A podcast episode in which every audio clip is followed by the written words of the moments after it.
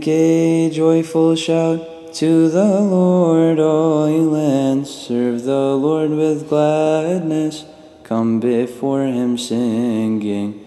Know that the Lord, he is God. It is he who has made us, and not we ourselves. We are his people, and the sheep of his pasture. Enter into his gates with thanksgiving, and into his courts with praise. Be thankful to him and bless his name.